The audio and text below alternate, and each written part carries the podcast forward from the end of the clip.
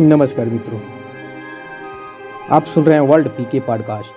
मैं पीके, फिर एक बार आपके बीच उपस्थित हूँ लेकर एक कहानी, जिसका नाम है दो ज़िंदगी। तो आइए सुनते हैं इस कहानी का भाग एक।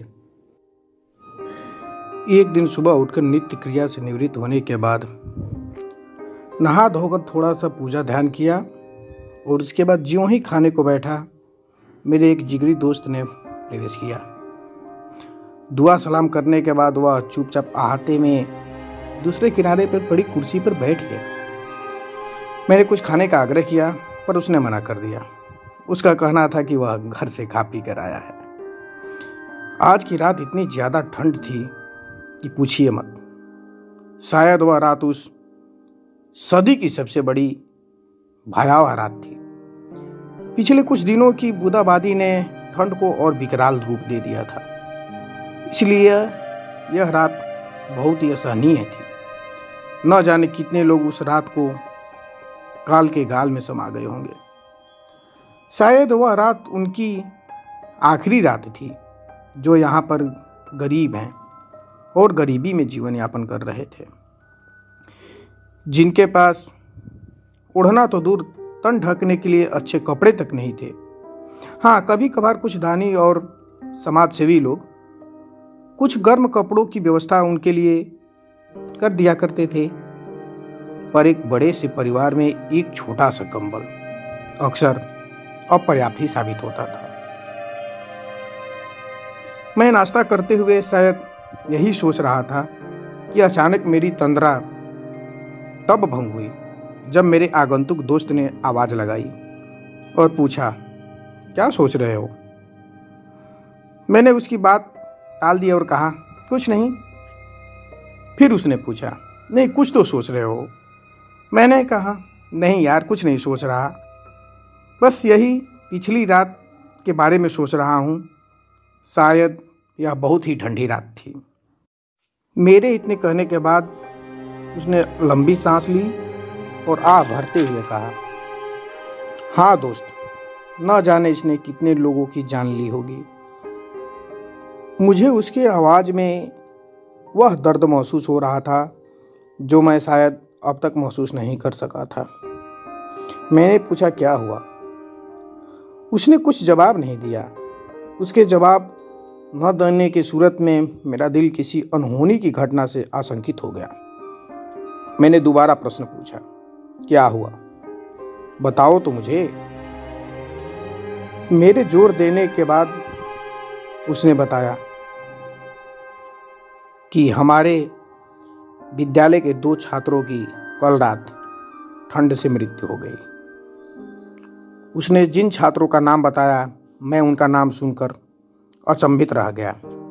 मैं उन दोनों छात्रों के नाम से अच्छी तरह से वाकिफ था। वे दोनों विद्यालय के होनहार छात्र थे। उन दोनों की गणना होनहार छात्रों में ही हुआ करती थी। उन दोनों को विद्यालय परिसर में कोई ऐसा व्यक्ति नहीं था जो न जानता हो। चाहे वह अध्यापक हो, छात्र हो या विद्यालय का परिचारक हो। सभी उनके नामों से भली भांति परिचित थे। उनका नाम था अखिल और नीरज और वे दोनों गहरे मित्र भी थे। मैं भी उस विद्यालय का अध्यापक होने के नाते उनके नामों से थोड़ा बहुत परिचित था। मैंने अपने दोस्त से पूरी कहानी जाननी चाहिए कि आखिर उन्हें हुआ क्या था? कहाँ के रहने वाले थे वे? और उनकी मृत्यु कैसे हो गई? आखिर क्या कारण था कि उस रात उनकी भी मृत्यु हो गई? तब उसने एक मर्म स्पर्शी और हृदय विदारक कहानी सुनाई, जिस कहानी को सुनने के बाद आँखें डबडबा जाएँ।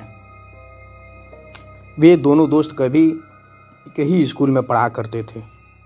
उसमें से एक छात्र बेहद गरीब परिवार से था, जबकि दूसरा छात्र अच्छे घर से ताल्लुक़ रखता था। उसके परिवार की आर्थिक स्थिति बहुत अच्छी थी। उसके पिता एक अच्छे व्यवसायी थे। गरीब छात्र का नाम नीरज और जो धनी छात्र था उसका नाम अखिल था।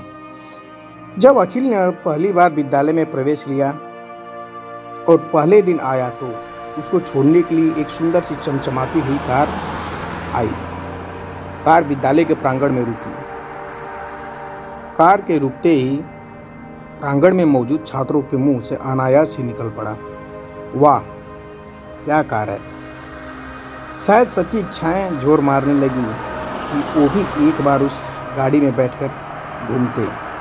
पर हर चीज़ सबके नसीब में नहीं होती। मैं तो कहता हूँ कि ऐसी ज़िंदगी सबको नहीं मिलती। जिसको मिलती है, बड़ी नसीब से मिलती है। कुछ लोग पैदाइशी रईस होते हैं और कुछ लोग बड़े होने के बाद रईस होते हैं। अखिल पैदाइशी रईसों में से एक था, जिसको जन्म से ही सारी सुविधाएँ, सारी सुख सुविधाएँ प्राप्त हुई।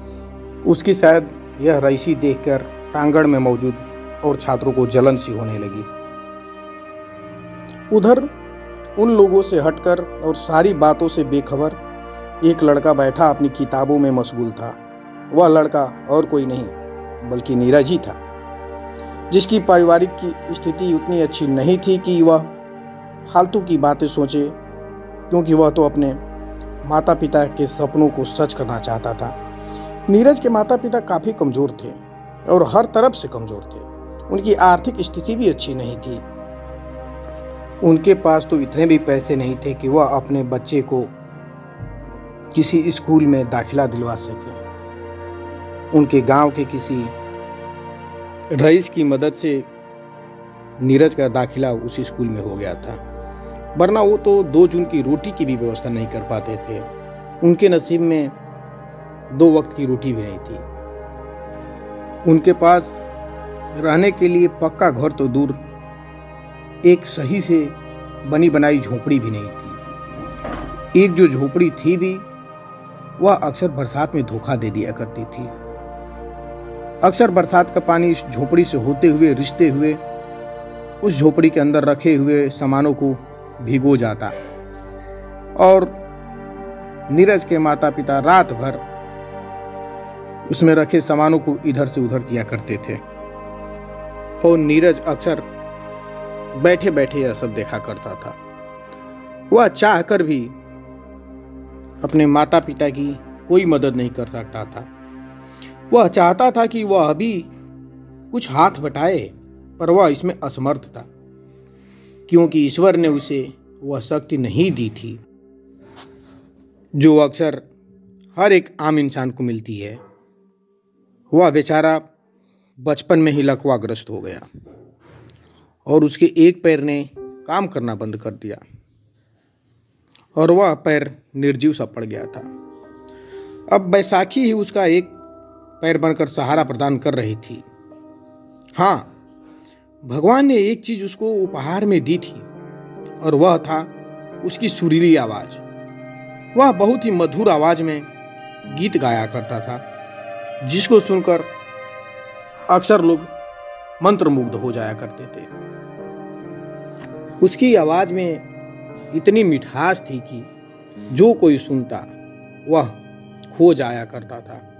लोग अक्सर उसको बैठा के अपने पास बहुत देर देर तक उसकी गीत को सुना करते थे और वह अपने इस कला को किसी के सामने प्रदर्शित करने में थोड़ा भी झिझक नहीं महसूस करता था। आप सुन रहे थे दो ज़िंदगी का पहला भाग। मैं पी के, शीघ्र ही इस कहानी का दूसरा भाग आपके सामने लेके आऊँगा। तब तक के लिए मुझे इजाज़त दीजिए। नमस्कार।